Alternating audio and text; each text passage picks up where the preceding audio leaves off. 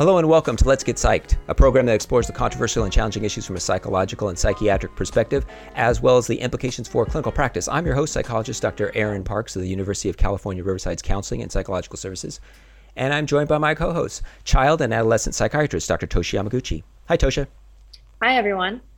And third-year psychiatry resident, Dr. Alan Atkins. Hi, Alan. Good evening. The views expressed on Let's Get Psyched are those of the speaker. They do not represent the University of California, UC Riverside's Counseling and Psychological Services, or UCR School of Medicine. Well, on this episode of Let's Get Psyched, we are going to do a deep dive into the Goldwater Rule, which is put out by the American Psychiatric Association. And we're delighted to have as our guest for this discussion, Dr. Bandy X. Lee. Dr. Lee is a New York-based psychiatrist. She's a forensic psychiatrist. She was chief resident at Harvard's Massachusetts General Hospital. She has a long list of achievements, including having taught at the Yale School of Medicine and Yale Law School, and served as a fellow on the National Institute of Mental Health. She's a specialist in public health approaches to violence prevention, who consulted with the World Health Organization and initiated reforms at New York's Rikers Island Correctional Facility. She has contributed to prison reform in the United States and around the world, and she's currently president of the World Mental Health Coalition. Dr. Lee, thank you for joining us on Let's Get Psyched. Thank you so much for having me back. I was thinking maybe some of our listeners will not know what the Goldwater Rule is. You have probably immersed yourself in the Goldwater Rule, Dr. Lee, because of how much it's impacted your life. But I was wondering, maybe we could get some history, some background. Would someone want to do that? Alan. Okay, so Goldwater Rule comes out when in the 60s, Barry Goldwater, who was a kind of reactionary conservative candidate to for presidency, who wanted to undo a lot of the crazy social revolution and all of the hippie energy that was kind of going on. There was I believe a magazine that basically polled a huge number of psychiatrists who all said that this person wasn't fit to be president. And so by doing so, I think the subtext here is that psychiatrists involved themselves in politics in a way that, and in our country particularly, where politics, I guess this isn't particularly unique, but where politics are almost like life or death team sports, and you can really make or break friendships, relationships, and professional credibility based on if someone agrees with your politics. And so for the survival of the field and the field's credibility, and maybe even kind of selfishly for their own survival as an organization, the APA, the American Psychiatric Association, came out with this rule that, and it's an interesting rule. On one hand, it says, I think something like psychiatrists are obligated to better their community's understanding of mental health. But on the other hand, they are not allowed to diagnose someone who, one, they haven't treated, and two, they haven't gotten consent from.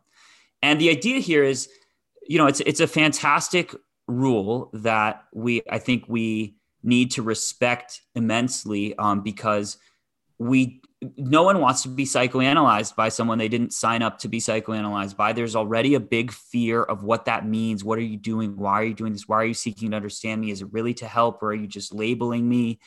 And so it kind of assures that we're being professional. We're doing what we're doing to actually help people, and we're doing what we're doing to help people who want us to help them, not for our own gains or for our political motives. So that starts to come into question when you kind of start looking at some of the other psychiatric mandates we have. One of them is like duty to warn. And when in general, public health starts to get involved and you have someone who could be dangerous. And with that, I'm going to defer to probably someone who knows much, much more about the Goldwater, the rule than I, because she has been taken to task about whether or not she violated it for quite a while now.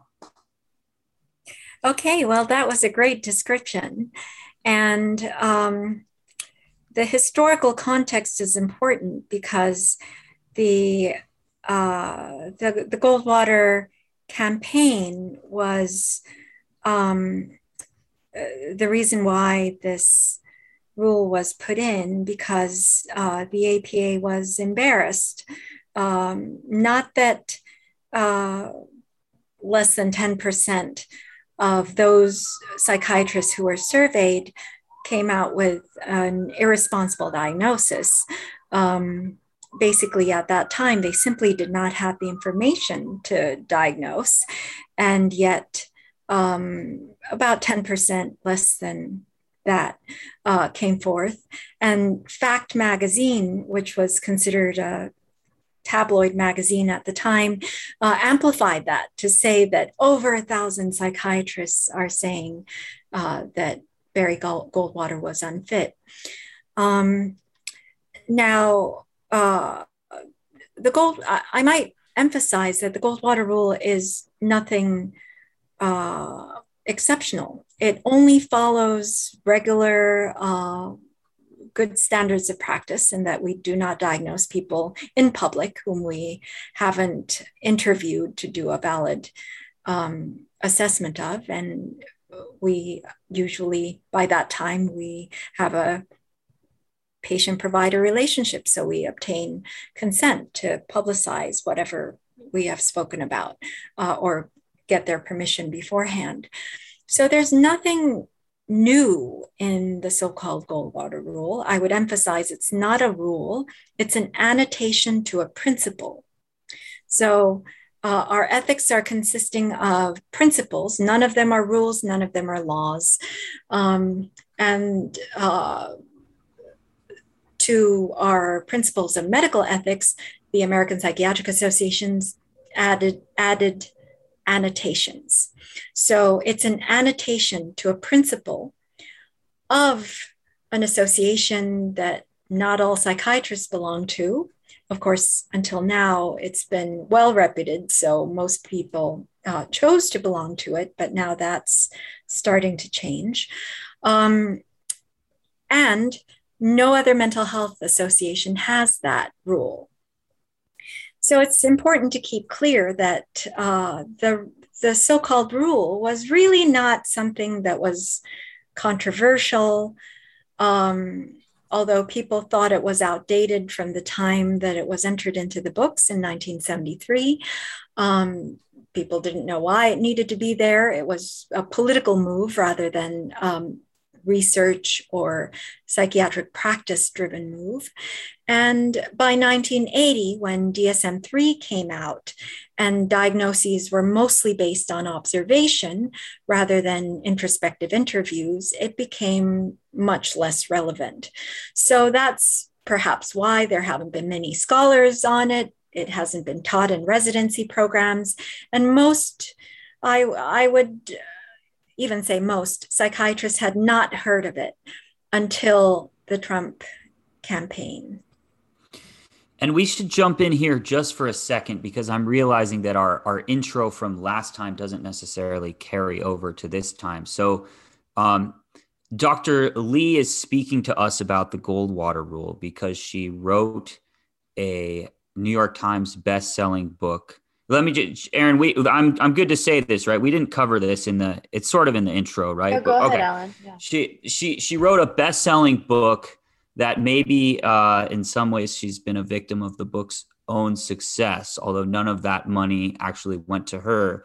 It was she donated it, but the book is sharing her concern as an expert, as a career expert in predicting violence in psychiatric patients, that Donald Trump could be a cause of violence in our country, and thereby became a breaker of the Goldwater Rule in the eyes of the APA. Now, Dr. Lee, it sounds like you're not saying, I came to this this podcast thinking that Dr. Lee broke the Goldwater Rule, but did it because she had greater concern for the safety of our nation. But it sounds like what you're saying is really that you actually didn't break the Goldwater Rule, neither in spirit nor in technical thinking.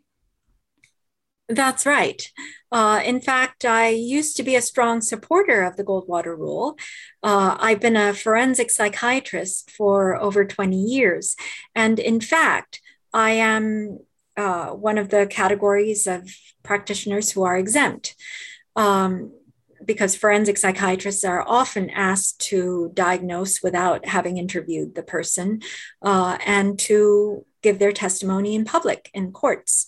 And yet I have kept with the Goldwater Rule because I felt that it was a higher standard and greater respect for those who might be presenting themselves in public.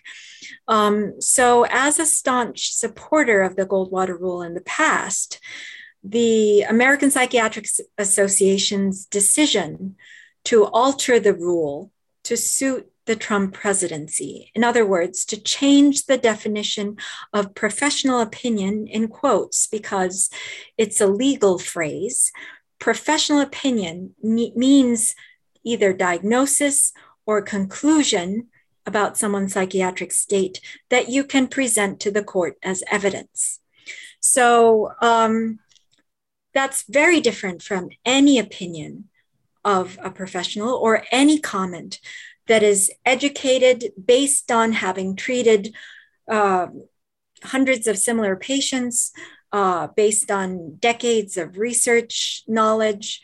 That kind of commentary may or may not be a diagnosis.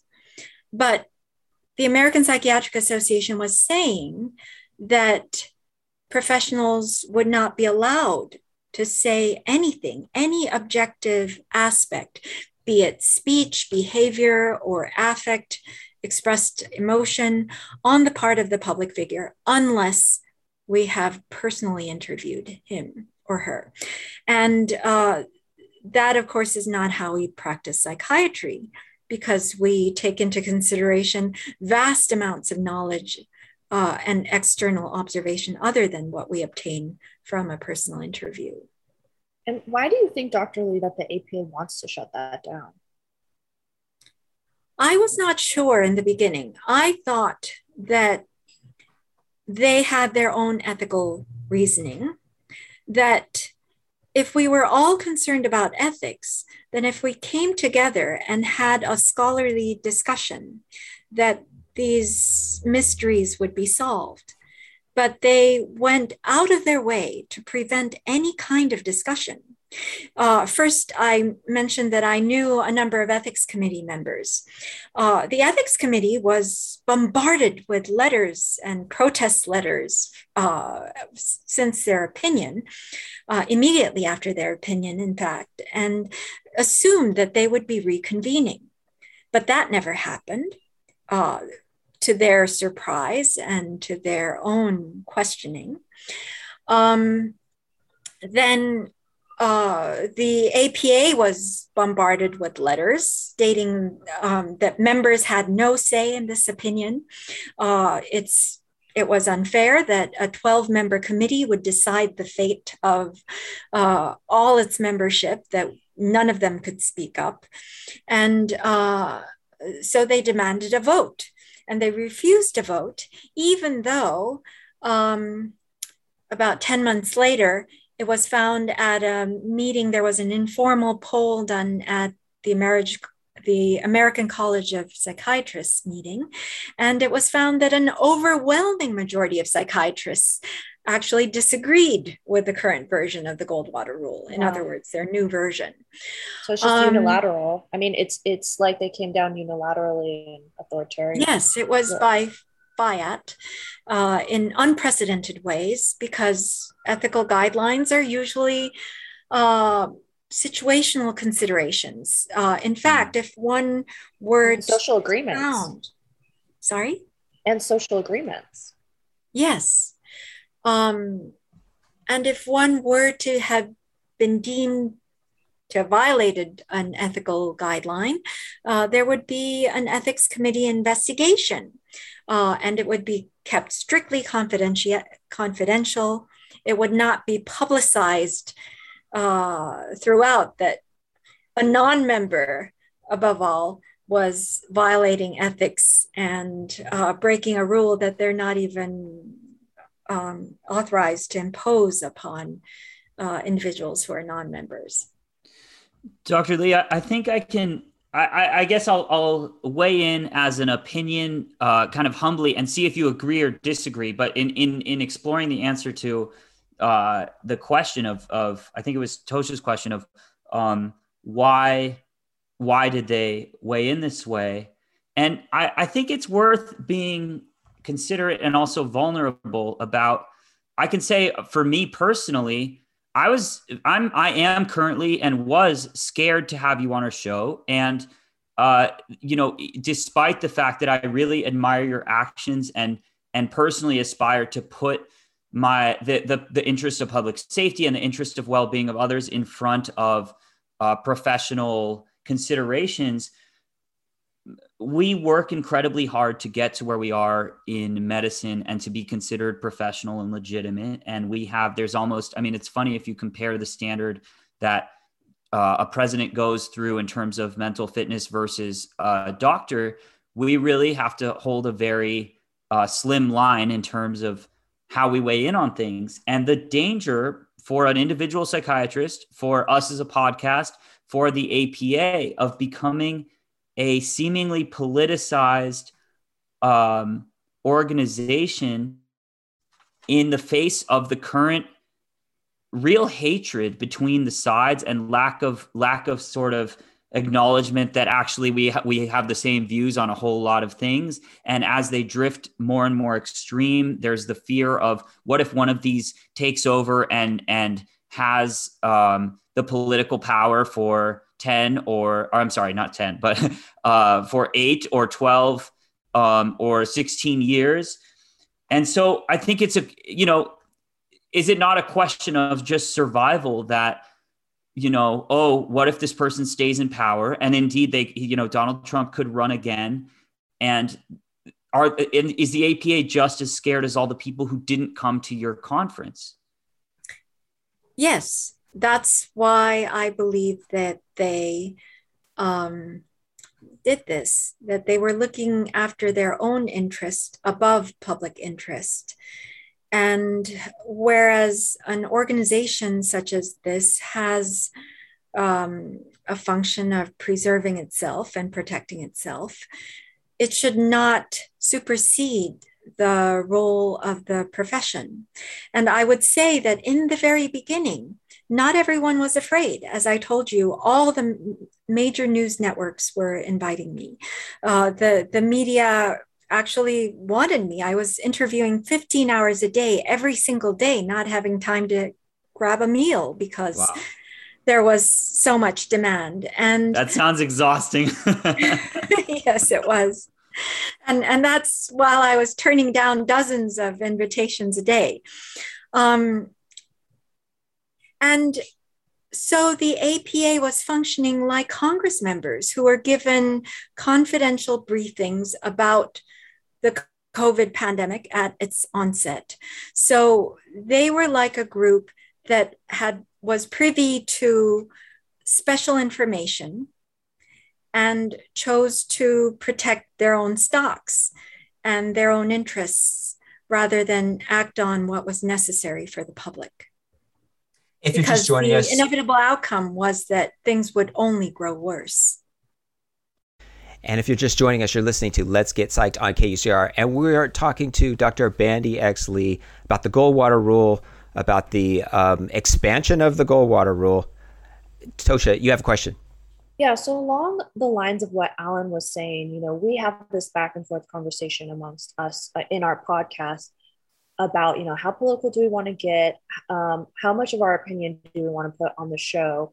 What advice do you have for professionals, mental health professionals, just, medical professionals who are increasingly putting themselves out in the public sphere? Like having a Twitter account or a podcast. What kind of advice do you have for us for keeping things professional, but also balancing that line of, wanting to take part in a social justice sort of cause? Yes, I think if we followed our Hippocratic Oath and the Geneva Declaration, which emphasizes that the humanitarian goals of medicine are to come first, then we can apply those principles to individual situations. I mean, contexts have changed. We have a lot more information on public figures, so much so that when I was giving grand rounds at Harvard, the attendees there were all agreeing that they had more information on Donald Trump than they ever had on any patient they've ever treated.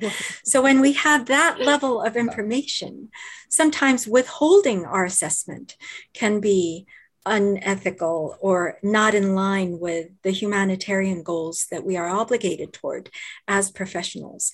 And of course, we have obligations to ourselves and to our peers. That's also outlined in our medical ethics. And so we have to do it sensibly. And we have to do it in a way that would be most effective. The Hippocratic Oath includes the fact that there may be situations where we may even be required to give our own lives in service of our professional obligations, and that we would gladly— Like in COVID. Yes, exactly. And that we would take that on. That is how seriously we take our profession and how seriously we need to take our duty to patients and to the public. Of course, as psychiatric professionals, we were well aware of the dangers of speaking up since the start of the presidency. That is why we decided to band together. And that is why we decided first to hold a conference and to put our information together in a book and to think very carefully before we spoke up in public. And so we made an assessment of the dangers to the public weighed against the dangers to ourselves. And we decided that the dangers to the public vastly outweighed any danger to ourselves, even if we were to lose our lives. And the thing about it is that prevention is much more effective than trying to intervene after the fact. And this was a chance to prevent, if we could bring the, and a lot of prevention depends on public education. So if we could bring a lot of the public on board to see what we were seeing and to understand what we were so concerned about, then we could prevent vastly more dangerous situations in the future, including to ourselves, because we know that under totalitarian governments, intellectuals and journalists are the first to be targeted.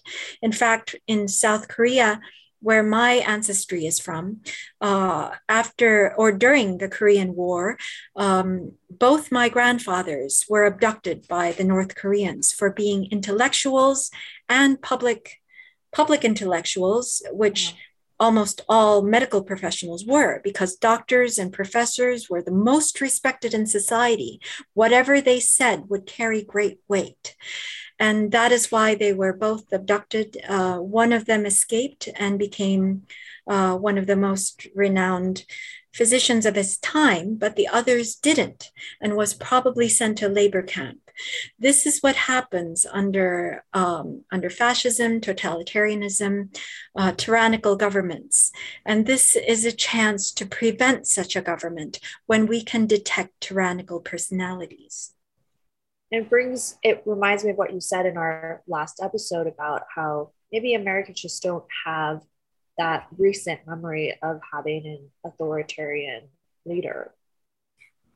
Well, the signs were glaring for many, and those who picked up on them most urgently were survivors of totalitarian regimes within their households. In other words, those who have been subject to abuse and were survivors of abuse.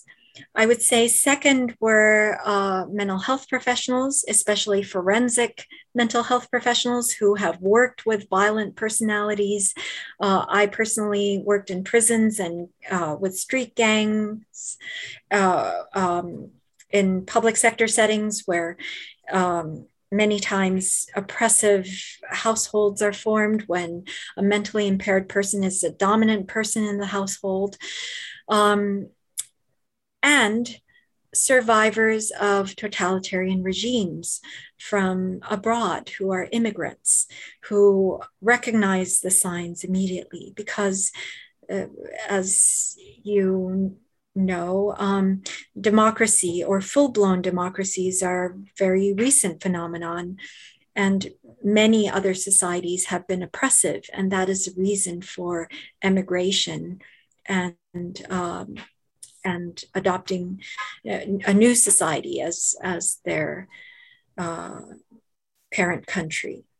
And so, so these individuals and also scholars of fascism, historians, were able to detect the signs, but not the vast majority of the American public. Dr. Lee, you have a master's in divinity. I ask you, are you a person of faith? And how did this background factor into your thoughts and feelings about social justice and decisions you've made? Yes, I am a person of faith, but I initially obtained the degree believing that it would help me understand the human condition better. So psychiatry teaches you about the human mind, and medicine teaches you about the human body. I felt that I could complement it by learning about the human soul. And I ended up being very grateful for my training in divinity school because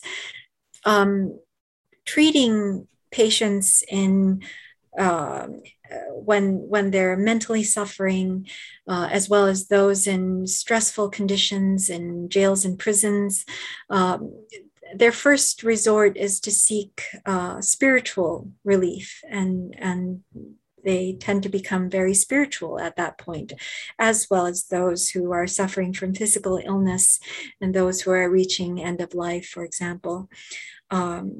And so having that understanding and not simply presenting myself with a biomedical perspective has been very valuable in my own practice.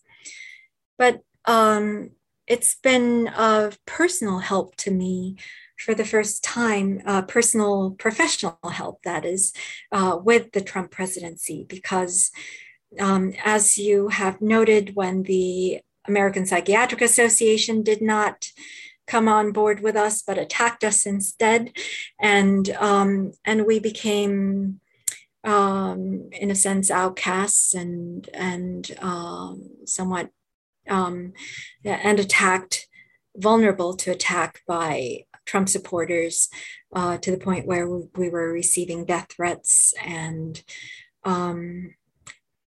then finally my own university and alma mater going against me, requires that you have a steady source of grounding in ethics and spiritual centering of your own. And that is where faith has really helped me, and not to waver when all the authorities say that you're wrong, that you are incorrect in your ethics. To stand firm in your convictions requires some grounding, and that's how this has helped. And it doesn't have to be from a religious faith or a certain kind of religion, especially. But I do believe it points to the importance of activists and professionals who choose a difficult path to take care of themselves and to mind their own spiritual centering and nourishment. Now we have 1 minute left for another question. I wanted to ask, what are your goals? What are you hoping to achieve with the World Mental Health Coalition? Well, I believe that Donald Trump from the start was always a public health crisis. He served through his election as a barometer of our poor state of collective mental health from the start. But of course, his election into a powerful position gravely exacerbated that poor state of collective mental health. And so the World Mental Health Coalition intends to explicitly focus on society's mental health and to continue to improve it and to inform it, educate it in ways where the public can protect its own mental health. And we do that through town halls, through white papers, through recommendations to various branches of the government. And so it's focused almost exclusively on warning against Donald Trump and his effects. We're still doing that, but we have greatly expanded because our goal was always to enhance societal mental health. And people can find out more about it. We hold town halls every couple months, and the website is worldmhc.org, worldmhc.org. And that's all the time we have for this edition of Let's Get Psyched. Today, we did a deep dive into the Goldwater Rule and its expansion with Dr. Bandy X. Lee, author of Profile of a Nation, Trump's Mind, America's Soul. Dr. Lee, thank you for joining us on Let's Get Psyched. Thank you again for having me. And also thank you to our co-hosts, Drs. Toshi Yamaguchi and Alan Atkins. If you have comments, questions, or suggestions for the show, you can write us at getpsyched on KUCR@gmail.com, and you can listen to past episodes of Let's Get Psyched on your favorite streaming platform. If you like tonight's show, please follow us and post a review. This episode was recorded remotely in our homes. Our producer is Elliot Fong. I've been your host, psychologist Dr. Aaron Parks. Tune in next week for another edition of Let's Get Psyched.